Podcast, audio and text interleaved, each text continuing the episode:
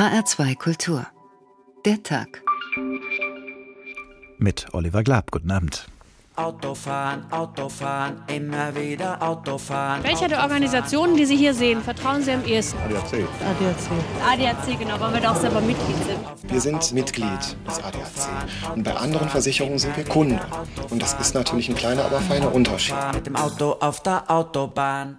Wir sprechen nicht für uns, wir sprechen für unsere Mitglieder.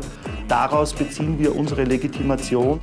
Er hat Unmengen Mitglieder und er hat einen hervorragenden Zugang, insbesondere zu den Boulevardmedien, und kann deshalb neben der üblichen Lobbyarbeit ganz massiv mit Hilfe der Bürger Druck auf die Abgeordneten ausüben. Ich kam zur Welt und habe festgestellt, ohne Mobil geht man sehr viel. Kein Verkehrsminister in Deutschland, keine Kanzlerin kann, so die Meinung, vom ADAC am ADAC vorbeiregieren. Der ADAC ist längst nicht mehr nur ein Automobilclub. Er ist ein Großunternehmen mit rund 20 Tochterfirmen. Autofahren, Autofahren, immer wieder Autofahren. Wir sind nicht irgendwie einer, der sagt, schwarz und weiß, Auto ist besser als Bahn oder als ÖPNV. Ganz im Gegenteil, wir fordern die Ergänzung. Vertrauen, klar, die können ja, was sollen die falsch machen?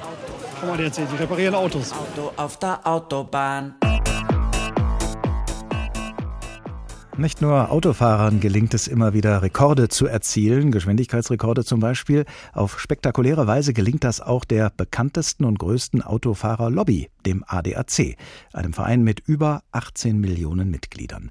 Das sind genauso viele wie Nordrhein-Westfalen, das bevölkerungsreichste Bundesland unserer Republik, Einwohner hat. Und das sind mehr als doppelt so viele Mitglieder, wie alle Bundestagsparteien und alle DGB-Gewerkschaften zusammen auf die Waage bringen. 1903 ist der ADAC gegründet worden als Deutsche Motorradfahrervereinigung. 8 Jahre später gab er sich dann seinen heutigen Namen, Allgemeiner Deutscher Automobilclub. Noch heute hat der ADAC mit 1,5 Millionen die meisten Motorradfahrer in seinen Reihen, die sich je auf dieser Welt unter einem Vereinsdach versammelt haben.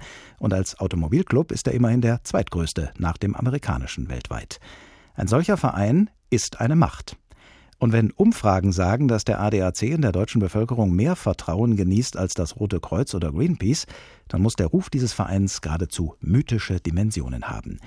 Einen großen Teil dieses Rufes dürfte sich der ADAC als Pannenhelfer erworben haben, und ein großer Teil seiner Mitglieder dürfte dem ADAC genau deshalb beigetreten sein, um sich einmal, liegen geblieben am Straßenrand, von den sogenannten gelben Engeln des ADAC aus misslicher Lage retten zu lassen. Der ADAC ist aber nicht nur ein Verein, sondern auch ein weit verzweigtes Unternehmen. Er gilt als einer der einflussreichsten Lobbyverbände Deutschlands, wenn nicht sogar der Welt. Und für uns ist all das Grund genug, einmal genau auf und in diesen Verein hineinzuschauen. Zumal der ADAC vor kurzem viel Aufsehen erregt hat mit seinem Interesse an der Rennstrecke des insolventen Nürburgrings. Auf der Überholspur – Macht und Mythos des ADAC. So heißt deshalb heute Abend der Tag in HR2 Kultur. Mein Kollege Mark Dugge aus der Story-Redaktion des Hessischen Rundfunks hatte vor kurzem Gelegenheit, die Zentrale des ADAC in München zu besuchen und mit dem ADAC-Präsidenten Peter Meyer ein längeres Interview zu führen. Ich habe ihn gefragt, ob es denn schwierig gewesen sei, bis zum Präsidenten vorzudringen. Ja, wir haben eigentlich immer wieder angefragt, die Redaktion von HR Info im Gespräch, immer wieder angefragt, Monate gedauert, bis es zustande kam. Dabei hatten wir eigentlich einen ziemlich klaren Ansatz, denn wir wollten Peter Meyer kennenlernen, einen Cheflobbyisten der deutschen Autofahrer, wenn man so will, den eigentlich kaum jemand kennt vom Gesicht her. Und dann haben wir immer wieder gefragt und irgendwann klappt es dann. Vielleicht war es der Anlass der IAA in Frankfurt, der Automobilausstellung, vielleicht war es die Mautdiskussion oder die nahende Bundestagswahl, die da den Ausschlag gegeben hat. Peter Meyer, der Präsident des ADAC, residiert in einer Zentrale, die vor 2 Jahren gebaut worden ist in München für 325 Millionen Euro, habe ich gelesen. Was ist das für ein Gefühl, wenn man in so ein Gebäude reinkommt? Ja, ich war schon ziemlich baff. Also diese ADAC-Zentrale in München in der Hansastraße, die ist wirklich ein Statement. Das ist ein riesiger Komplex, der besteht aus einem Hochhaus, der mit so allen möglichen Variationen von Gelb dekoriert ist, also die Farbe des ADAC. 90 Meter hoch, in München ist das viel. Wir in Frankfurt können da manchmal ein bisschen drüber lächeln, vielleicht bei solchen Höhen. Davor gibt es einen großen flachen Bau, in dem sich auch die Eingangshalle befindet. Aber dieser Flachbau ist eigentlich auch eine Untertreibung, denn diese Eingangshalle, diese Lobby, die ist auch gigantisch. So hoch, dass da zum Beispiel auch ein Helikopter von der Decke baumelt, so ein Rettungshubschrauber des ADAC. Und in diesem Gebäude gibt es dann auch ein hochmodernes Fernsehstudio, ein Radiostudio. Wenn Sie Ihre Stauhinweise schalten, Jetzt schalten die sich ja teilweise direkt in die Fernseh- und Radioprogramme ein. Und oben im Hochhaus befindet sich dann die Chefetage. Das ist ein sehr feines Büro vom ADAC-Präsidenten Meyer mit einem atemberaubenden Blick auf die Alpen. Ich habe dann auch kurz gestaunt und er hat gesagt, ja, da muss ich Ihnen noch was zeigen. Führte mich dann in den Tagungsraum des Verwaltungsrats gleich nebenan und da hat man wirklich einen Panoramablick über München in alle Richtungen. Der Liebfrauendom liegt einem dann zu Füßen, die Alpen. Also da tagt man bestimmt gern. Die Menschen, die einem da begegnen in diesen heiligen Hallen, kann man ja fast sagen, die Menschen insbesondere, die was zu sagen haben, Peter Meyer und andere, benehmen die sich denn auch so, dass es zu dem Gebäude passt oder versuchen die dann doch ein bisschen erdverbundener zu sein? Also erdverbunden finde ich schon. Peter Meyer ist ja ein Westfale, früherer Spediteur, der erst recht spät dann zum ADAC in so eine Funktion aufgestiegen ist und der auch sehr bodenständig sich gibt und auch geblieben ist, denke ich. Klar, der ist auch Politiker, der ist Lobbyist, der achtet sehr auf seine Worte. Aber dass das Ganze nun kein normaler Konzern ist, das merkt man so an Kleinigkeiten. Also zum Beispiel in diesem Konferenzraum von dem Verwaltungsrat, da standen dann so alle möglichen Likörflaschen rum. Und ich habe gefragt, was sind das für Likörflaschen? Hat er gesagt, ja, also das hier ist zum Beispiel vom Sohn unseres ehemaligen Präsidenten Flimm, vom Karl Flimm. Der produziert also einen bestimmten Kräuterlikör, Flimm Kabänes. Damit begießen wir sozusagen immer Entscheidungen. Und dann hatte er noch einen anderen Kräuterlikör, nämlich Meyers Bitter, auch ein Likör mit Wald- und Feldkräutern. Da standen dann auch so ein paar Flaschen. Und dann wird also sich auch zugeprostet in diesen Sitzungen. Ich glaube nicht, dass es das in einem großen DAX-Konzern in den Chefetagen gibt. Das ist dann schon ein bisschen, ja, Vereinsmeierei vielleicht. Jetzt ist das Stichwort Konzern schon zum zweiten Mal gefallen, wenn man sich jetzt daneben hält. ADAC steht für Allgemeiner Deutscher Automobilclub, also Verein und Konzern. Zwei Stichworte, die eigentlich auf den ersten Blick gar nicht so richtig zusammenpassen. Wenn es denn ein Konzern ist, dieser ADAC, und wir werden im Verlauf der Sendung ja noch hören, welche unternehmerischen Aktivitäten dieser Club betreibt, ist es dann ja mit der Zeit gehend ein moderner Konzern immerhin? Ich würde sagen, ja. Peter Meyer, der Präsident, hat es schon geschafft, den Konzern, Vereinskonzern auf Wachstumskurs zu halten. Mit allen möglichen Produkten. Man kann ja heute eine ADAC-Kreditkarte haben, eine ADAC-Rechtsschutzversicherung, mit ADAC-Bussen fahren, Postbussen mittlerweile. Also in allen möglichen Feldern ist dieser Konzern aktiv, wo er aktiv sein darf. Und insofern ist das nicht mehr nur der reine Autoclub mit dem Pannenhelfer, dem gelben Engel, sondern es ist ein Club, der mit sehr, sehr vielen Zusatzleistungen heute dasteht. Das wird ja auch zum Teil kritisiert, dieses Imperium ADAC. Nichtsdestotrotz, die Zahlen, denke ich, geben Peter Meyer auch recht. Mittlerweile über 18 Millionen Mitglieder, er peilt die 20 Millionen an, über 1 Milliarde Euro Einnahmen im vergangenen Jahr. Das sind schon Hausnummern, wo ihn andere Automobilclubs drum beneiden dürften. Aber von diesen über 18 Millionen Mitgliedern werden ja die meisten wahrscheinlich schon den gelben Engel assoziieren. In erster Linie werden vielleicht auch das ein oder andere Produkt vom ADAC wahrnehmen. Wenn man jetzt diese sehr alltägliche Nutzung des ADAC auf der einen Seite hat und auf der anderen Seite eben ein Gebäude mit einer eindrucksvollen Halle, mit einer offenbar auch eindrucksvollen Chefetage, ist es dann schon so, dass der ADAC abgehoben hat mittlerweile von seinen Mitgliedern? Ich weiß es nicht. Ich bin kein ADAC-Mitglied. Ich kann es für mich nicht selber beurteilen. Es ist auf jeden Fall ein Verband, der unheimlich mächtig ist. Ein Verband, der über exzellente Verbindungen in die Politik verfügt, der im Prinzip die Autofahrerlobby ist in Deutschland und auch eine Machtgröße in Deutschland. Also ein Verein, der, glaube ich, in Berlin wie kaum ein anderer gehört wird, wenn es um Autofahrpolitik geht. Auch zum Beispiel in der Mautdiskussion hat sich der ADAC sehr schnell zu Wort gemeldet. Das ist eine sehr, sehr mächtige Institution. Und das machen sie eben auch mit ihrem Gebäude allein deutlich. Mark Dugge aus der Story-Redaktion des Hessischen Rundfunks über seinen Besuch in der ADAC-Zentrale in München. Was der Kollege in seinem halbstündigen Gespräch mit dem ADAC-Präsidenten Peter Meyer erfahren hat über die Verkehrs- und anderen Wege, die der ADAC in der näheren und ferneren Zukunft befahren will, das werden wir im Laufe dieser Stunde noch hören in HR2 Kultur der Tag mit dem Thema Auf der Überholspur – Macht und Mythos des ADAC. Jetzt will der ADAC möglicherweise die Überholspur schlechthin in Deutschland kaufen, die Rennstrecke Nürburgring. Sie steht zum Verkauf und der ADAC hat ein unverbindliches Angebot abgegeben. Das soll heißen, wir sind brennend interessiert, wollen aber noch nichts darüber sagen, welchen Preis wir zu zahlen bereit wären. Wir erinnern uns, das Land Rheinland-Pfalz hatte rund um die traditionsreiche Rennstrecke jede Menge Freizeitattraktionen errichtet, mit Hotels, einer Shopping Mall, einer Achterbahn zum Beispiel. Aber die Hoffnung, mit diesem Freizeitangebot so richtig durchstarten zu können in der strukturschwachen Eifel, diese Hoffnung zerplatzte, wie der Reifen eines übertourigen Rennautos. Die Nürburgring GmbH musste Insolvenz anmelden und diese Panne hat nun den ADAC quasi als rettenden gelben Engel auf den Plan gerufen. Wobei der ADAC wohlgemerkt nicht am Nürburgring als Freizeitpark interessiert ist, sondern nur am Nürburgring als Rennstrecke. Denn dort, so berichtet Christian Buttgereit, fühlt sich der ADAC ohnehin schon wie zu Hause. Wenn Sebastian Vettel und seine Kollegen über den Nürburgring rasen, ist der ADAC bei jedem zweiten Formel-1-Rennen der Ausrichter, im Wechsel mit dem viel kleineren Autoclub AVD. Die meisten anderen Publikumsmagnete wie 24-Stunden-Rennen oder Truck Grand Prix sind ganz in ADAC-Hand. Weit mehr als die Hälfte der Veranstaltungen am Nürburgring richtet der ADAC aus. Die gelben Engel bescheren dem Ring Betrieb und Einnahmen. Aber sie verdienen dort auch gut. Insider schätzen den Gewinn des ADAC zum Beispiel beim Truck Grand Prix auf rund 1 Million Euro.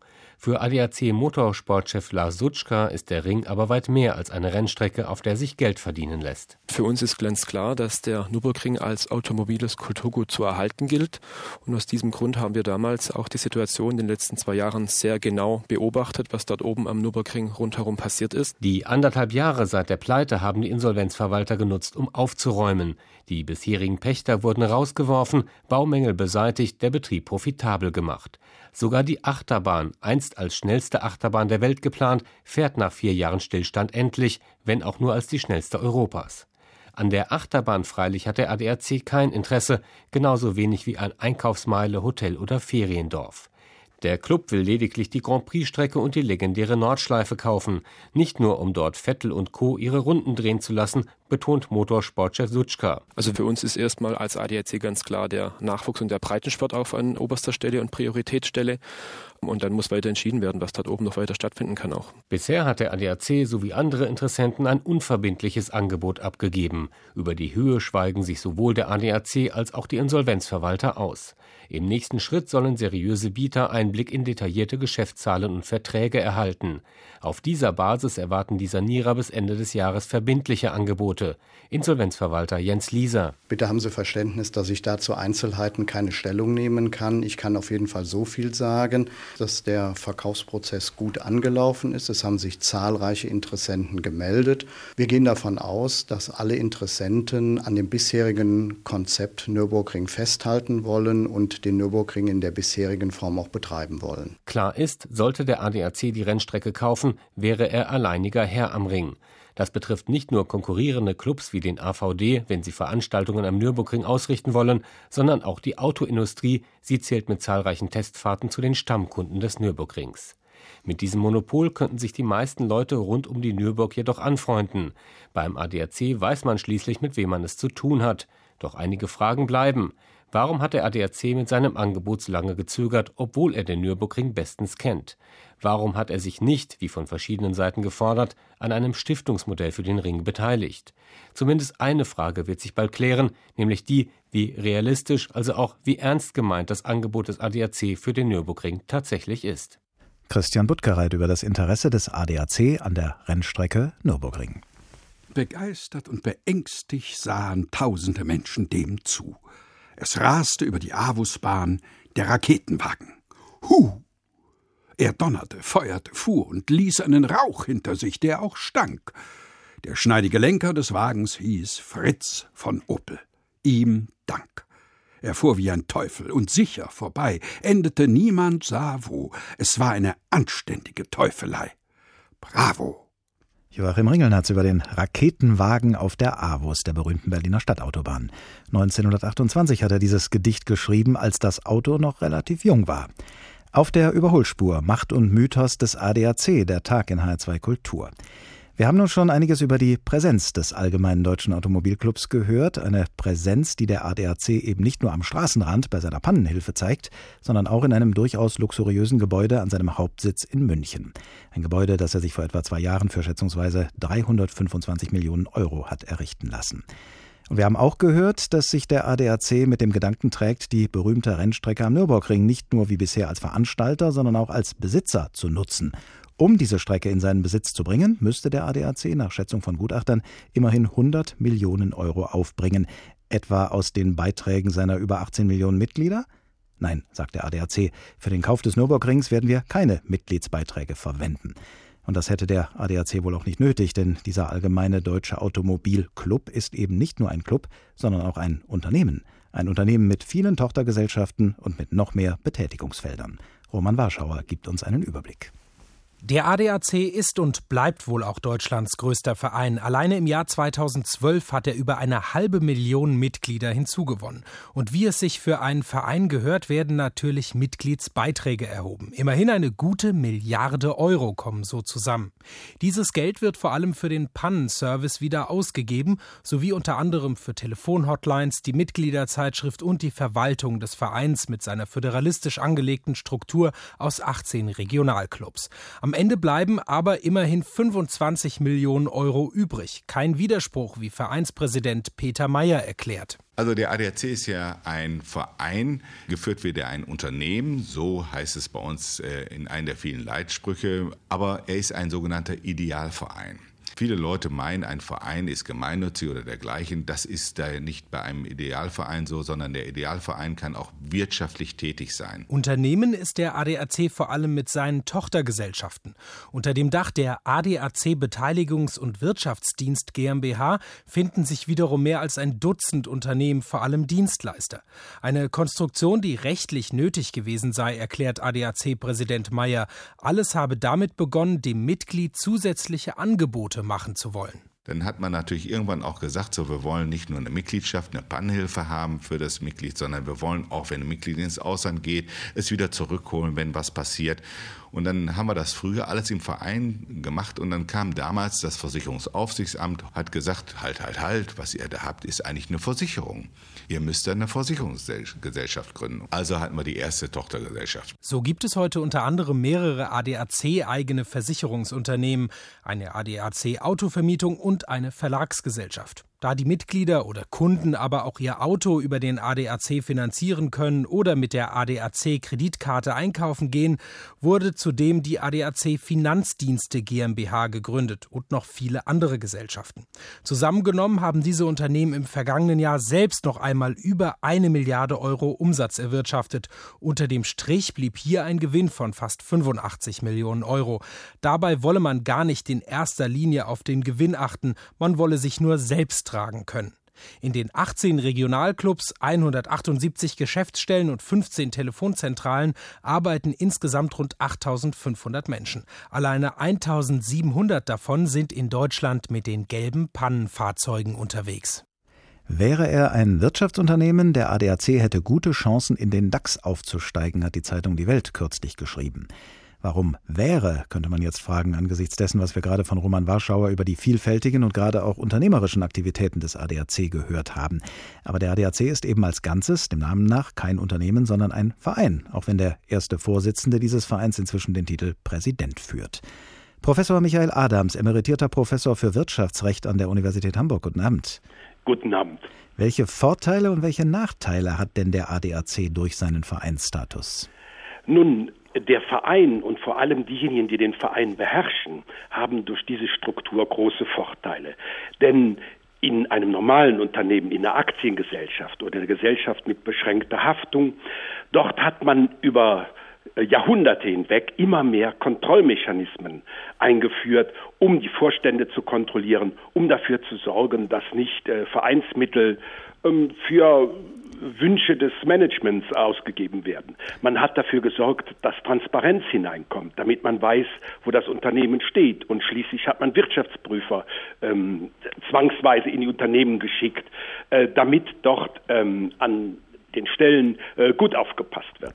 In einem Verein alles das hat man das nicht und das heißt mit anderen Worten, sie haben dort unkontrollierte und intransparente Vermögensmassen. Gleichwohl gibt es beim ADAC Mitgliederversammlungen auf regionaler Ebene, es gibt eine Hauptversammlung, es gibt einen Verwaltungsrat. Was tun die denn? Ja, die kommen zusammen und das sind ein winziger Teil der Vereinsmitglieder. Das ist teilweise unter 1% derjenigen, die dort interessiert sind. Und man hat deshalb eine Situation, dass eine winzige Gruppe über diese großen Einkommensströme verfügen.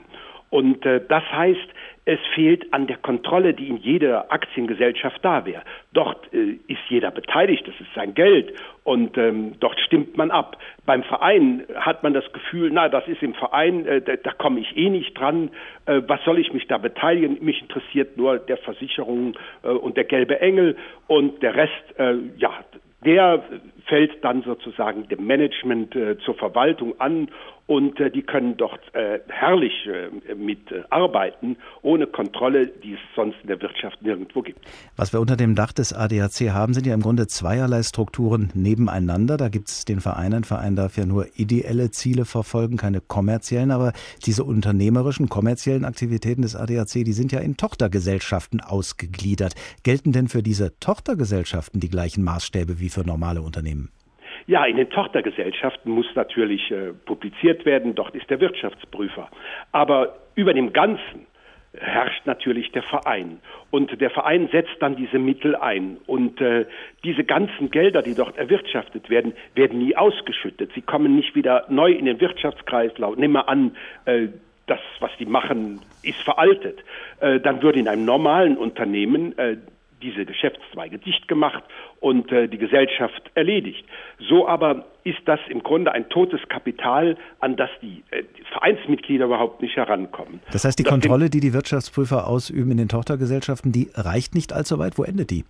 Ja, nun, die Kontrolle, die dort stattfindet, die geht natürlich zu demjenigen, der Eigentümer ist. Und der Eigentümer ist der Verein. Es wird dort publiziert, das ist einverstanden. Man sieht dann von außen, was in den Töchtern los ist. Aber was der Verein insgesamt macht, da besteht keinerlei Veröffentlichungspflicht, wie sie etwa bei einer AG erforderlich wäre. Und diese Rechtsform einer Aktiengesellschaft, einer AG, die wünschen Sie sich auch für den ADAC? Ja, das würde ich mir wünschen. Es macht keinen Sinn, dass er anderen Unternehmen Wettbewerb macht, Banken Wettbewerb macht, Versicherungen Wettbewerb macht und gegebenenfalls aus dem Vereinsvermögen dort Zuschüsse hineintut, die dann Wettbewerber verdrängen könnten. Das Ganze ist im wesentlichen Teil inzwischen Wirtschaftsunternehmen geworden und dafür ist vorgesehen, dass man eine Aktiengesellschaft benutzt. Dort sind die notwendigen Kontrollen und dort findet auch die Umschichtung der Milliardenbeträge so statt, dass dort nicht Geld verschwendet wird. Die ADAC-Mitglieder würden dann, wenn der ADAC in eine Aktiengesellschaft umgewandelt würde, Aktionäre. Das ist ja doch ein ziemlicher Unterschied. Als Mitglied eines Vereins zahle ich meinen Mitgliedsbeitrag und fertig. Als Aktionär würde ich ja einen Teil meines finanziellen Schicksals an die Geschicke des ADAC knüpfen. Ob das im Sinne der meisten ADAC-Mitglieder ist? Naja, gut, also wenn umgewandelt würde, käme es erstmal zu einer Aktie, die erheblich viel Geld bringen würde. Und nun könnten die Vereinsmitglieder sich überlegen, ob sie die verkaufen und ob sie halten. Wir haben uns inzwischen beim Profifußball daran gewöhnt, dass das Aktiengesellschaften sind. Und das klappt ganz gut. Und so sollte es auch beim ADAC sein. Aber solange der ADAC nicht selber diesen Schritt geht, gäbe es auch keine Handhabe, ihn jetzt mit der ganzen Kritik, die Sie geäußert haben am bisherigen System, dazu zu drängen oder vielleicht sogar juristisch, im juristischen Sinne zu zwingen? Nein, wir brauchen hier den Gesetzgeber. Und man darf nicht vergessen, dass diese Vereine teilweise zu den mächtigsten Organisationen gehören. Bitte, die Gewerkschaften sind so organisiert und viele andere Gesellschaften sind so. Und natürlich sind diese Vorstände in Berlin vorhanden und sagen, also das können wir nicht brauchen. Es ist alles so schön, wie es ist und bitte ändert nichts. Und das Drohpotenzial auf die Politiker ist da ganz erheblich. Und so ist das ein frommer Wunsch von mir, aber der Tag, dass das kommen wird, der ist noch fern. Professor Michael Adams, emeritierter Professor für Wirtschaftsrecht an der Universität Hamburg, über das Spannungsverhältnis zwischen dem Verein ADAC und den unternehmerischen Aktivitäten seiner Tochtergesellschaften. Vielen Dank. Gehen wir an dieser Stelle nochmal zurück in die Jugendzeit des Automobils, in der übrigens nicht nur das Automobil, sondern auch das Vereinswesen brummte. Kurt Tucholsky erzählt uns davon in seinem Gedicht »Das Mitglied« aus dem Jahre 1926, als der ADAC 23 Jahre alt war, also gerade noch in jugendlichem Alter. »In mein Verein bin ich hineingetreten, weil mich ein alter Freund darum gebeten. Ich war allein. Jetzt bin ich Mitglied, Kamerad, Kollege. Das kleine Band, das ich ins Knopfloch lege, ist der Verein. Wir haben einen Vorstandspräsidenten und einen Kassenwart und Referenten und obendrein den mächtigen Krach der oppositionellen Minorität. Doch die wird glatt zerschellen in meinen Verein. Ich bin Verwaltungsbeirat seit 3 Wochen. Ich will ja nicht auf meine Würde pochen, ich bild mir gar nichts ein. Und doch ist das Gefühl so schön zu wissen, sie können mich ja gar nicht missen in meinen Verein. HR2 Kultur der Tag über den wohl größten Verein in Deutschland, den ADAC, den Allgemeinen Deutschen Automobilclub, der nicht nur ein Verein, sondern über seine vielen Tochtergesellschaften auch ein Unternehmen ist, das die Schlagkraft eines Konzerns mit den Vorteilen kombiniert, die sich aus dem Vereinsstatus ergeben, wie wir gerade vom Wirtschaftsjuristen Professor Michael Adams gehört haben. Laut Satzung vertritt der ADAC die Interessen des Kraftfahrwesens, des Motorsports und des Tourismus. Und wenn der ADAC-Präsident Peter Meyer den ADAC als eine Macht in Deutschland etablieren will, was er ja selbst gesagt hat, dann kommt er natürlich nicht am politischen Machtzentrum der Republik vorbei, der Bundeshauptstadt. Dort stehen die Gebäude von Bundestag und Bundesregierung und die Gebäude der Parteizentralen. Und jedes dieser Gebäude hat eine Lobby. Unser Hauptstadtkorrespondent Jan Garvert über den ADAC als Lobbyisten. Freie Fahrt für freie Bürger. Mit diesem Slogan hat der ADAC jahrzehntelang gegen ein Tempolimit auf Autobahnen gekämpft. Schon während der Ölkrise in den 70er Jahren. Auch heute noch setzt sich der Autofahrerclub für die freie Fahrt für freie Bürger ein. Das hat auch Sigmar Gabriel zu spüren bekommen, als sich der SPD-Parteichef im angehenden Bundestagswahlkampf plötzlich für ein Tempolimit aussprach. Gabriel hat im Frühjahr in einem Zeitungsinterview gesagt, Tempo 120 sei sinnvoll, weil dann die Zahl der Unfalltoten sinke. Der ADAC konterte umgehend Irrtum. Die Zahl der Verkehrstoten pro Autobahnkilometer liege in Deutschland niedriger als in Österreich, wo ein Tempolimit gelte. Außerdem kämen die meisten Menschen auf Landstraßen ums Leben. Das war zwar ein Äpfel mit Birnen-Vergleich, denn natürlich steigt mit höherer Geschwindigkeit auch das Unfallrisiko. Aber das Landstraßenargument wurde später gerne von Bundesverkehrsminister Peter Ramsauer übernommen. Gabriel widerrief. Beim Tempolimit verstehen die deutschen Wähler eben keinen Spaß, der ADAC auch nicht. Und mit dem legt sich kein Politiker gerne an. Denn der Autofahrerclub hat 18 Millionen Mitglieder, fast alles potenzielle Wähler und fast alle bekommen jeden Monat die Mitgliederzeitschrift ADAC Motorwelt geliefert. Es ist die auflagenstärkste Zeitschrift in Deutschland, mit Abstand. Kurz vor der Bundestagswahl ließen sich darin sowohl die Kanzlerin als auch SPD-Kanzlerkandidat Peer Steinbrück interviewen. Eine positive Erwähnung in der Zeitschrift ist schon was, sagen die Verkehrspolitiker hier in Berlin. Als zum Beispiel Verkehrsminister Ramsauer die Flensburger Verkehrssünder-Datei reformieren wollte, berichtete die Motorwelt fast exklusiv darüber. Die Veröffentlichung der Reformvorschläge war offenbar mit der Motorwelt abgestimmt. Ein hoher ADAC-Funktionär nannte Ramsauers Reform darin einfacher und effizienter als das bisherige System. Damit hatte der ADAC sein Platzet gegeben. Es ist aber nicht nur die Meinungsmacht des Autofahrerclubs, die man in Berlin fürchtet oder schätzt. Man sonnt sich auch gern im gelben Licht des ADAC. Gerade haben ADAC und Volkswagen zum Beispiel eine Kindersitzaktion unter dem Motto Sicher im Auto gestartet. Der Schirmherr ist das Bundesverkehrsministerium. Obwohl die Stimmung zwischen Ministerium und ADAC im Moment gar nicht gut ist, wegen der Pkw-Maut, für die Bundesverkehrsminister Ramsauer kämpft.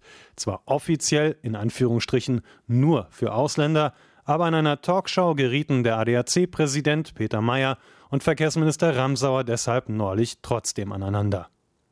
Offenbar ist der ADAC in Berlin also doch nicht so mächtig, wie oft unterstellt.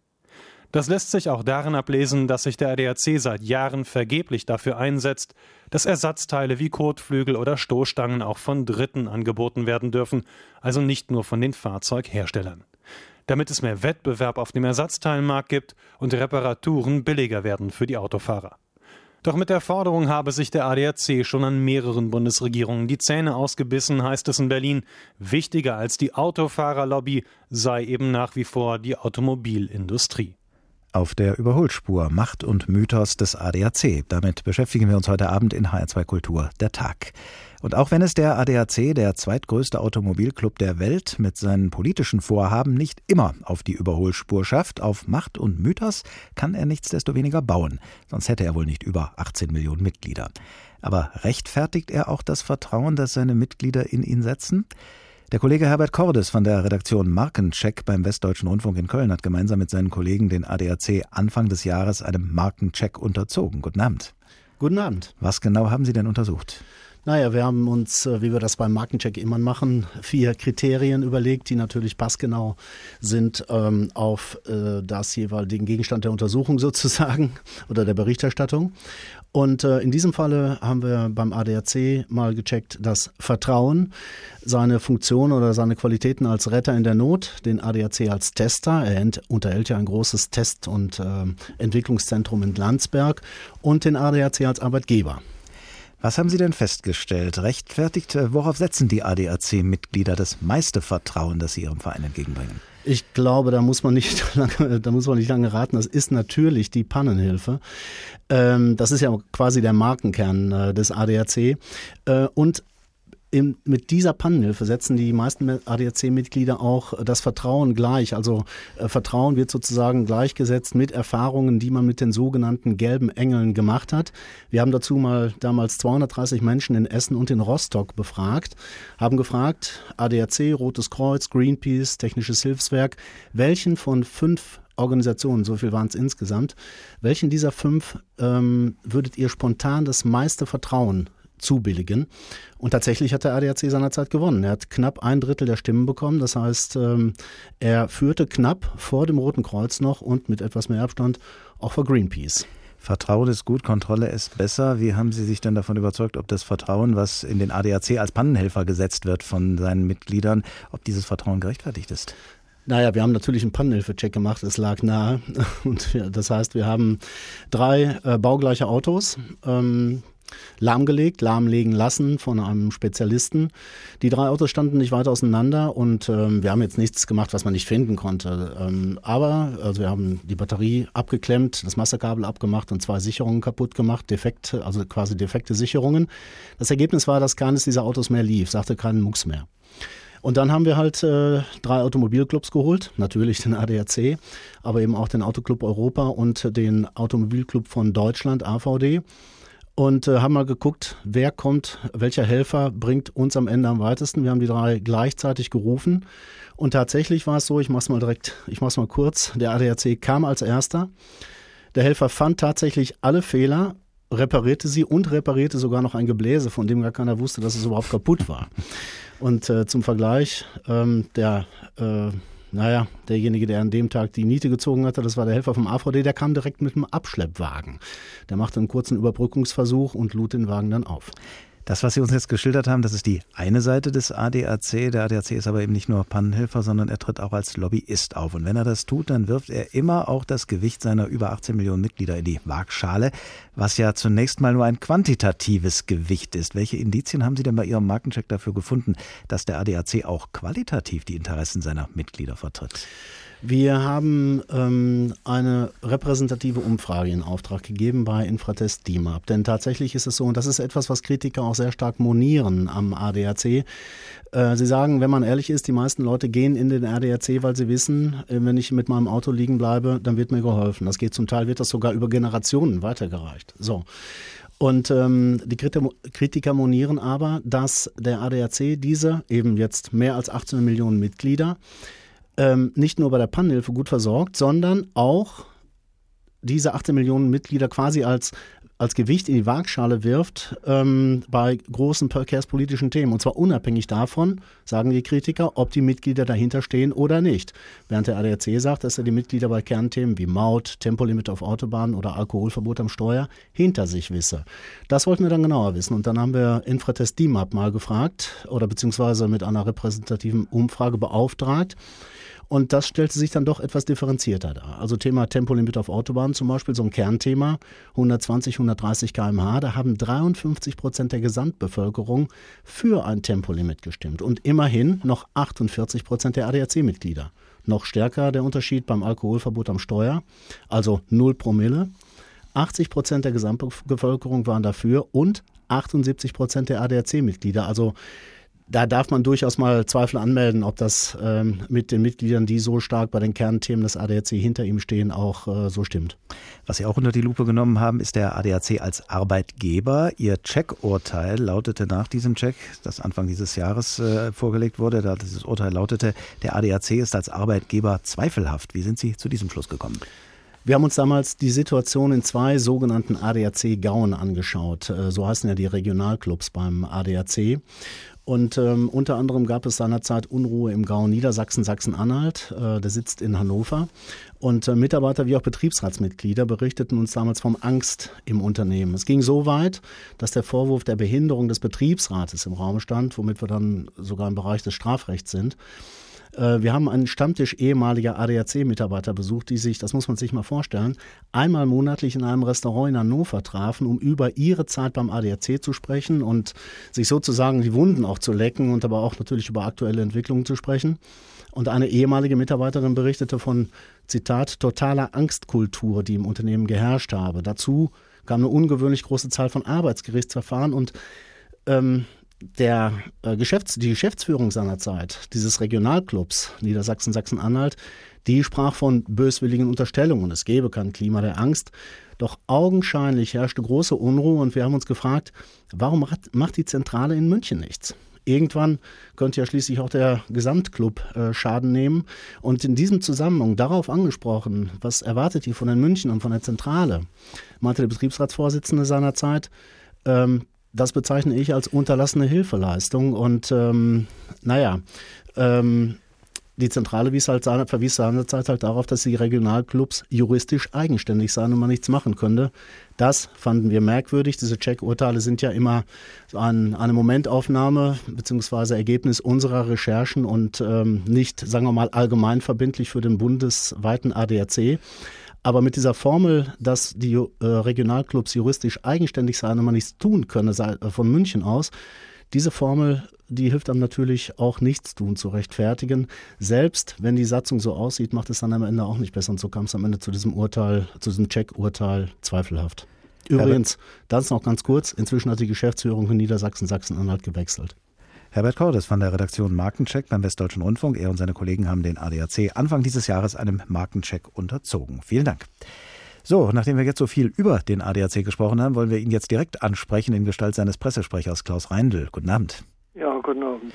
Wir haben gerade unter anderem gehört, dass es da doch Diskrepanzen gibt zwischen dem, was Umfragen zufolge die Mitglieder wollen und dem, was der ADAC vertritt. Tempolimit und Alkoholverbot waren solche Beispiele, wo die Mehrheit der ADAC-Mitglieder vielleicht knapp erreicht wird bei diesen politischen Vorhaben.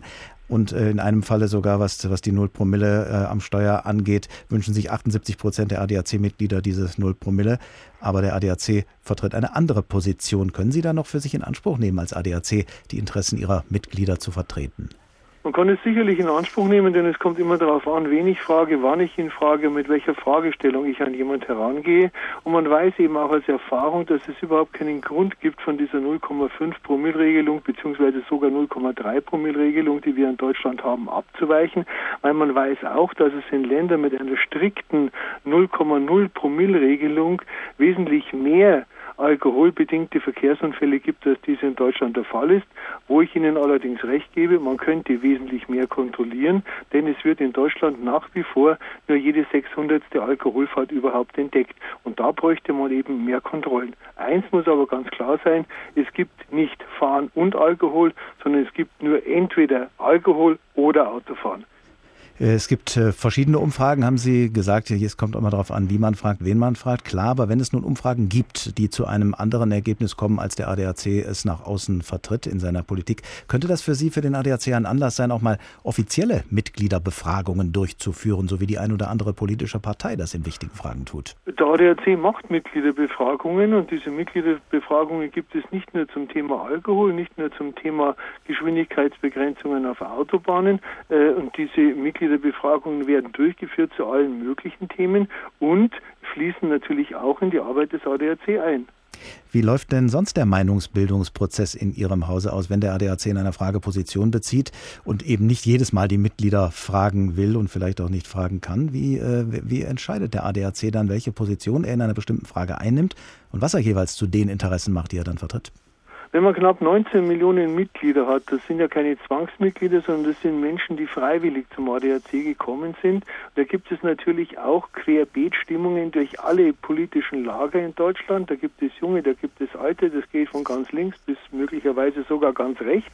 Und da hat man natürlich schon die entsprechende Rückmeldung, ganz einfach deswegen, weil sich die Menschen melden bei uns. Bei knapp 19 Millionen Mitgliedern kommen natürlich jede Menge Briefe, kommt jede Menge Kritik, kommt jede Menge Lob, aber auch zu allen möglichen Themen, die sich gerade in der Diskussion befinden oder worüber die Menschen gerade sprechen. Wir haben im Verlauf der Sendung gehört, der ADAC betreibt viele Aktivitäten, auch unternehmerische Aktivitäten. Und da haben wir von dem Wirtschaftsjuristen Michael Adams gehört, dass bei derart umfangreichen unternehmerischen Aktivitäten die Vereinsstruktur nicht mehr sinnvoll sei, dass der ADAC in eine Aktiengesellschaft umgewandelt werden müsste, weil die eben unter anderem auch klarere Kontrollmechanismen beinhaltet. Will der ADAC trotz dieser Bedenken an seiner Vereinsstruktur festhalten? Ganz sicherlich bleibt der ADAC bei seiner Vereinsstruktur als Idealverein, denn nach der Rechtsprechung ist die unternehmerische Tätigkeit einer von einem Idealverein, also vom ADAC gegründeten und betrieblichen Aktiengesellschaft, dem Verein eben nicht als eigener wirtschaftlicher Geschäftsbetrieb im Sinne von den Vorschriften des bürgerlichen Gesetzbuches zuzurechnen. Und diese Geschäftsbetriebe, die also außerhalb des e.V. laufen, unterliegen ganz normal der Kontrolle, wie die Kontrolle bei allen anderen Unternehmen, die wirtschaftlich tätig sind, auch erfolgt. Noch kurz zum ADAC als Arbeitgeber. Wir haben vorhin von dieser Spitzelaffäre beim Regionalclub Niedersachsen-Sachsen-Anhalt gehört. Hat der ADAC als Arbeitgeber seinen Regionalclubs, den sogenannten Gauen, zu viel Freiheit gelassen? Ich weiß nicht, ob man den Gauen zu viel Freiheit gelassen hat, aber die Regionalclubs sind in der Tat wirtschaftlich und rechtlich selbstständige Organisationen. Und es kann ja auch nicht sein, dass sich zum Beispiel die Bundeskanzlerin in Belange ihrer Schwesterpartei CSU massiv einmischt. Inzwischen hat man allerdings eine Lösung gefunden. Inzwischen ist sowohl ein neuer Geschäftsführer im Amt als auch das Ehrenamt, der ehrenamtliche Vorstand neu besetzt. Und auch die meisten Klagen, die anhängig waren, die Arbeitsgerichtsverfahren, sind inzwischen zurückgezogen oder gütlich erledigt. Und haben Sie für die Arbeit im Verband, im ADAC, Konsequenzen gezogen aus diesen Vorfällen? Ich kann Ihnen das nicht sagen, weil es nämlich nur ein Einzelfall war. Es war eben nur der Regionalverband Niedersachsen-Sachsen-Anhalt, der das so in die Kritik geraten ist. Aber Sie hätten zum Beispiel überprüfen können, ob es anderswo auch solche Schwierigkeiten gibt. Wenn sich die Mitarbeiter an uns wenden, dann wird das sicherlich passieren. Ich persönlich habe 7 Jahre als Student beim ADAC gejobbt und arbeite jetzt seit über 23 Jahren wieder beim ADAC. Also mir ist so etwas nicht bekannt, auch nicht von den Kollegen in den Regionalclubs. Es mag sicherlich das eine oder andere Problem geben. Es mag sicherlich das Problem geben, was auch ganz normal ist zwischen Arbeitnehmer und Vorgesetzten. Das will ich überhaupt nicht bestreiten. Aber massive Probleme sind uns in der Zentrale bis heute nicht bekannt. Sagt Klaus Reindl, Sprecher des ADAC. Vielen Dank. Sie hören den Tag in HR2 Kultur. Und bevor wir uns gleich der Zukunft des ADAC zuwenden, tauchen wir jetzt nochmal in die Vergangenheit des Automobils, in das Jahr 1914 und machen mit Paul Meyer eine nächtliche Autofahrt. Wir sind wie Fliehende, die Leiber zittern, denn unser Weg, von mattem Mond erhellt, zeigt uns die Dinge nur wie hinter Gittern, durch die ein Blendstrahl unseres Wagens fällt. Dies war ein Dorf mit welken Kirchweihflittern, ein Brunnen rauscht, ein Bernardiner bellt, da droht ein Baum, wir wären fast zerschellt, doch wir sind Sieger, die Gefahren wittern. Ein einsam Haus, weiß nicht, was dort geschieht, vielleicht, dass einer in Gebeten kniet, vielleicht, dass einer sich der Liebsten eint. Uns hetzt das Dunkel, Meilensteine blinken, wir sehen Sterne steigen und versinken. Wer Ziele findet, ist der Sehnsucht Feind. Auf der Überholspur Macht und Mythos des ADAC. Beidem versuchen wir heute Abend auf die Spur zu kommen. Der Kollege Mark Dugge aus der Story-Redaktion des Hessischen Rundfunks hat sich zu diesem Zweck vor kurzem mit Peter Meyer getroffen, dem Präsidenten des ADAC, Spitzname Vereinsmeier. Und er wollte unter anderem von ihm wissen, wie sich der ADAC selbst seine Zukunft vorstellt. Hier die wichtigsten Eindrücke und Erkenntnisse aus diesem Teil des Gesprächs, geschildert und zusammengefasst von Mark Dugge. Mittwoch, 11. September. Ich sitze bei ADAC-Präsident Peter Meyer im Vorstandsbüro und will von ihm wissen, wie der ADAC mit neuen Mobilitätstrends umgeht. Ich stelle ihm folgende Frage. Immer mehr Menschen ziehen in die Städte, immer mehr Menschen lassen ihre Autos stehen, verzichten auf ihre Autos, verkaufen ihre Autos. Was bedeutet das für den ADAC? Die Antwort ausweichend. Also wir haben da zwei Trends. Der erste ist natürlich, dass nach wie vor das Auto wächst und der Autoverkehr wächst. Peter Meyer berichtet erstmal, dass immer mehr Menschen Auto fahren. In den vergangenen 30 Jahren sei der Anteil von gut 60 auf über 80% der Bevölkerung gestiegen. Dann der zweite Teil der Antwort. Ich gebe Ihnen aber recht, dass gerade junge Leute sagen, ich muss nicht unbedingt sofort ein Auto haben. Warum wollen die nicht sofort ein Auto haben? Schauen Sie mal in Ihren Familien nach. Sie haben ja eigene Fuhrparks. Im Klartext, Papa hat schon ein Auto, dann braucht der Junior nicht auch noch eins. Ich frage nochmal. Aber wie gehen Sie auf die jungen Menschen zu, die jetzt eben auf ihr Auto verzichten? In großen Städten, da gebe ich Ihnen recht, in großen Städten gibt es viele junge Leute, aber auch ältere Leute, die sagen, hier Autos zu fahren ist nicht wirklich eine Freude, aber wir sind natürlich nicht eine Bevölkerung, die nur in Städten wohnt. Peter Meyer antwortet wieder ausweichend und endet dann so. Und deshalb gibt es so viele Autos und deshalb ist auch der individuelle Verkehr mit dem Pkw noch nach wie vor wachsend und auch von der Bevölkerung gewünscht. Hat Peter Meyer, der Reformer, der Vordenker des ADAC, wirklich begriffen? Hat er begriffen, dass für viele junge Menschen ein Auto eben kein Zweck an sich ist? Dass viele von ihrem Arbeitgeber lieber Bonusmeilen wollen als einen Dienstwagen? Dass das Auto als Statussymbol vielen jungen Menschen herzlich egal ist? Er muss es begriffen haben, denn die riesigen Mitgliederzahlen können nicht darüber hinwegtäuschen, dass der demografische Wandel auch beim ADAC durchschlägt. Der Anteil der älteren Mitglieder wächst immer weiter. Und dann sagt Peter Meyer: Die Mitgliedschaft bei uns ist ja nicht aufs Auto bezogen, sondern immer auf die Person bezogen. Wir verstehen uns schon lange nicht nur als Automobilclub, sondern als Mobilitätsdienstleister. Also kümmert sich der ADAC nicht nur um Autofahrer, sondern auch um Flugreisende zum Beispiel oder Fahrer von Motorrollern. Außerdem bietet er den neuen ADAC Postbus an. Zusammen mit der Deutschen Post macht der Autoclub der Deutschen Bahn Konkurrenz. Denkbar wäre theoretisch auch, dass der ADAC beim Carsharing einsteigt. Das wischt Peter Meyer allerdings erstmal vom Tisch. Das Auto bleibt des Deutschen liebstes Kind, sagt er. Und der gelbe Engel, die Pannenhilfe, das Kerngeschäft des ADAC. Und so blickt er gelassen in die Zukunft. Die Bevölkerung wird älter, die ältere Bevölkerung bleibt mobiler. Nicht nur in Reisen, sondern auch in der Beweglichkeit und mit dem eigenen Auto. Das sind alles Trends, die eigentlich eine Automobilität unterstützen, sagt Peter Meyer, Präsident des ADAC. Vom Geschäftsführer des ADAC, Karl Obermeier, ist aus jüngerer Zeit der Satz überliefert: Der Autoclub ist fest entschlossen, nicht vor einer Welt zu kapitulieren, in der immer weniger Menschen Auto fahren. Dr. Weert Canzler, Sozialwissenschaftler und Mobilitätsforscher am Wissenschaftszentrum Berlin. Guten Abend. Herr Canzler, sind Sie da? Ja. Guten Abend, ich grüße Sie. Fahren tatsächlich immer weniger Menschen Auto? Also zumindest in der Stadt ist es so, dass vor allen Dingen jüngere verschiedene Verkehrsmittel nutzen, ganz pragmatisch. Die fahren auch Auto, aber sie fahren, wenn es was anderes gibt, auch anderes. Also die Autofixierung hat zumindest bei Jüngeren in Städten, in großen Städten nachgelassen. Das kann man eindeutig sagen. Insofern hat der ADAC-Präsident recht, wenn er auf die Älteren eher setzt, die im Alter eben auf den eigenen Vierrädern mobil bleiben wollen? Ja, die wollen, solange es geht, mobil bleiben, aber wir wissen auch, dass sich bei den Älteren nach und nach der Radius verengt. Also die fahren dann in der Regel, je älter sie werden und je unsicherer sie werden, nur noch das, was sie kennen. Also auch da wird die Automobilität, die bleibt zwar vorhanden, aber sie nimmt tendenziell auch ab. Ist denn im städtischen Bereich zumindest auch mit einem Totalverzicht vieler Menschen aufs Auto zu rechnen, oder wird es immer das Auto neben anderen Verkehrsmitteln weiter genutzt werden? Naja, das Auto hat ja auch einige Vorteile. Also es gibt ja immer wieder Situationen, wo man mit dem Auto einfach viel besser dran ist als mit dem Fahrrad oder mit dem Bus oder U-Bahn. Also denken Sie nur an die berühmten IKEA-Einkauf oder wenn man mehrere Sachen hintereinander macht, diese berühmte Wegekette. Da gibt's immer wieder Anlässe, aber man muss es nicht für Routinewege jeden Tag, sondern man nutzt es dann, wenn es wirklich sinnvoll ist. Und dafür sind ja so Carsharing-Angebote, Kurzzeitvermietangebote eigentlich ideal. Und da kann man dann auch wachsende Spritpreise verkraften. Da ist die Leidensfähigkeit ja offenbar noch nicht erreicht. Sonst wären ja hätten sich noch mehr Leute vom Auto verabschiedet. Ne? Ja, wobei, da muss man einfach auch sagen, die Bereitschaft, dafür Geld auszugeben und sozusagen sich auch in die Tasche zu lügen und die Autokosten nur auf den Sprit und vielleicht nochmal ein Packticket zu reduzieren, ist natürlich sehr hoch. Also die wenigsten Menschen rechnen ja die tatsächlichen Kosten, die übrigens der ADAC immer vorbildlich in seiner Mitgliedszeitschrift auflistet für alle möglichen Fahrzeugtypen, was es wirklich kostet, wenn man den Wertverlust mit einrechnet. Der ADAC, wir haben es gerade nochmal gehört, ist ins Fernbusgeschäft eingestiegen vor kurzer Zeit, geht also weg vom Prinzip, dass nur die eigenen Vierräder im Mittelpunkt stehen. Ist er da auf dem richtigen Weg, auf einem aussichtsreichen Weg auch für ihn selber? Ja, sicherlich. Also der Fernbus, also die jetzt schon zu sehenden Erfolge zeigen ja, dass der Markt wächst und dass da noch mehr Anbieter übrigens draufkommen werden.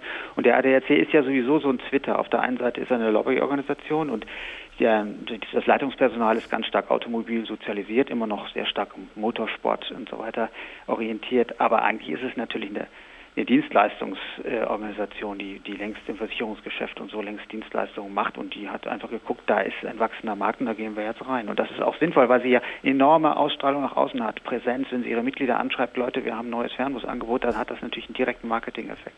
Und diesen Spagat zwischen Dienstleistung und Lobby wird der ADAC Ihrer Ansicht nach auch weiterhin bewältigen?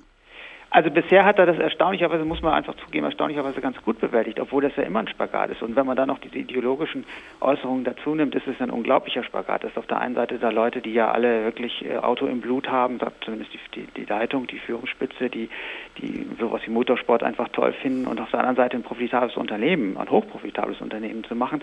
Das ist schon ein Kunststück, das zusammenzubringen. Wobei man sehen muss, dass die Leute, die sozusagen im Apparat arbeiten, sind natürlich Profis, die könnten auch irgendwo anders arbeiten. Mobilitätsdienstleister will der ADAC sein und nicht mehr so sehr zentral auf das Automobil setzen. Wird das tatsächlich so sein, ohne dass man dieses Wort Mobilitätsdienstleister als Etikettenschwindel entlarven würde? Das wird schwierig, weil natürlich der ADAC sehr stark aufs Auto fixiert ist und alles andere ist für sie nicht wirklich, Flugzeug noch ein bisschen, aber das ist dann wirklich Tourismus, also so Ferienzeit. Aber das für den Alltag denken die in Autokategorien. Und ich meine, muss man auch sehen, Großteil der Leute, auch Herr Meyer, und sie wohnen natürlich auch in autoaffinen Strukturen. Die leben irgendwo draußen, wo man keine Parkgebühren zahlen muss, wo man 2 Doppelgaragen hat und so. Die können sich das gar nicht vorstellen, dass man eigentlich Mobilitätsdienstleistungen benutzen kann. Und das heißt ja, dass man die Verkehrsmittel nutzt, wie sie einem gerade über den Weg laufen, sozusagen. U-Bahn, Bus, Fahrrad, Leihauto, alles sozusagen in der Kombination, wie es eigentlich am sinnvollsten und am zweckmäßigsten ist. Übrigens auch dann am günstigsten, wenn man es mal wirklich ausrechnet.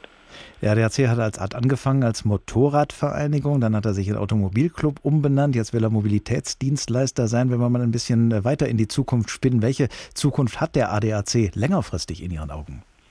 Also er hat schon die eigentliche Zukunft als Mobilitätsdienstleister, aber ob er es schafft oder ob nicht andere da schneller sind, da kann man ein Fragezeichen dran setzen. Aber letztlich heißt das natürlich schon, wir werden in Ballungsräumen, so da, wo der Platz eng ist, werden wir nicht mehr aufs Auto, schon gar nicht aufs private Auto alleine setzen, sondern es wird viel stärker denn je eine Kombination verschiedener Verkehrsmittel geben. Und das wird natürlich ein Verkehrsanbieter, der alles abdeckt, also der auch Busse und sowas mit reinnimmt und auch Fahrräder, der wird das natürlich dann viel eher leisten können als einer, der nur auf ein Verkehrsmittel setzt. Dr. Weert Canzler, Sozialwissenschaftler und Mobilitätsforscher am Wissenschaftszentrum Berlin. Vielen Dank.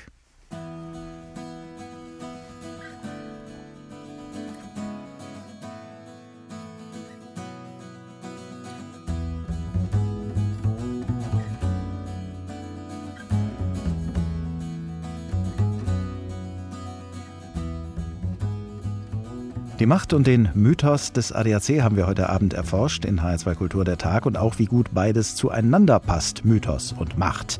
Denn einen Verband, der doppelt so viele Mitglieder hat wie alle Bundestagsparteien und alle DGB-Gewerkschaften zusammen, den sollten wir alle, Mitglieder und Nichtmitglieder, am Ende dieses Tages besser kennen als zuvor.